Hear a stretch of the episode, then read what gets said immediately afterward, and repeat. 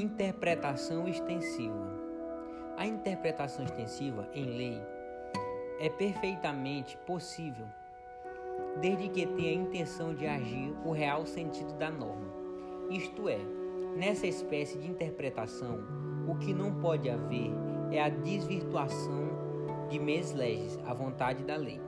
Ou seja, a extensão permitida no direito penal não acrescenta à norma elemento não existentes. Ela apenas releva, revela a intenção do legislador, que não se expressou adequadamente.